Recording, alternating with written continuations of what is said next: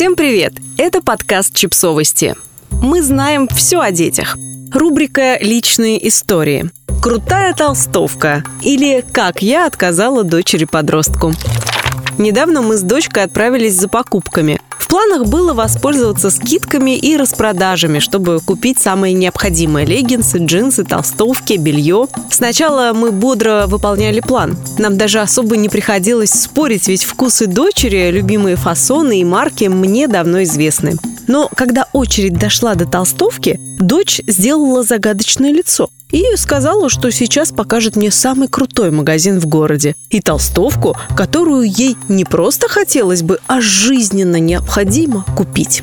Когда я шагнула внутрь магазина, у меня сразу заребило в глазах. Сначала просто от расцветок. Яркие принты, кислотные цвета. Ну, ок, этим меня не удивишь. Но когда я увидела ценник на той самой толстовке, в глазах потемнело уже от удивления.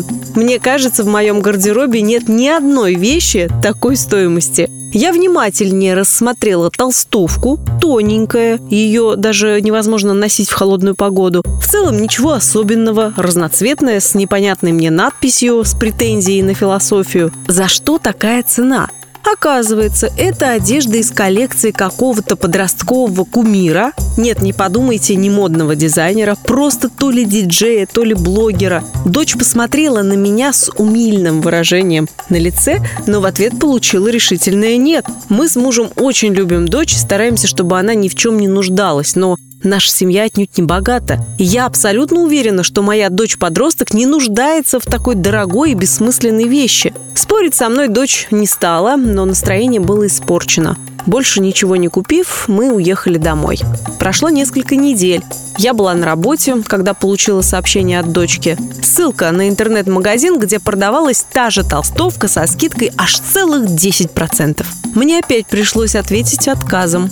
Вечером за ужином мы долго разговаривали. Я объяснила дочке свою позицию, объяснила, по какому принципу распределяю средства в бюджете и на какие нужды пойдут сэкономленные на этой толстовке деньги. Скажу честно, я ее ни в чем не убедила. Но мы решили, что если эта вещь действительно ей нужна, она может тратить на нее свои деньги. Кроме карманных денег, которые мы выделяем дочке каждую неделю, она получает определенные суммы в подарок от бабушек и дедушек. Обычно она не слишком много тратит, предпочитая копить на что-нибудь серьезное. Поэтому я знаю, что деньги на капризы у нее есть.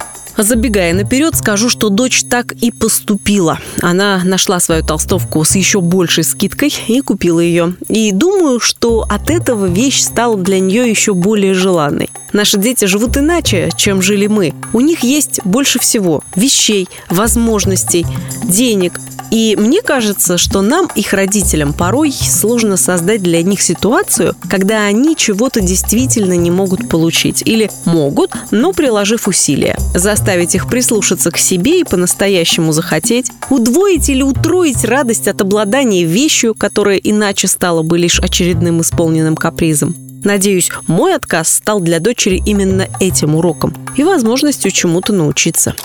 Подписывайтесь на подкаст, ставьте лайки и оставляйте комментарии. Ссылки на источники в описании к подкасту. До встречи!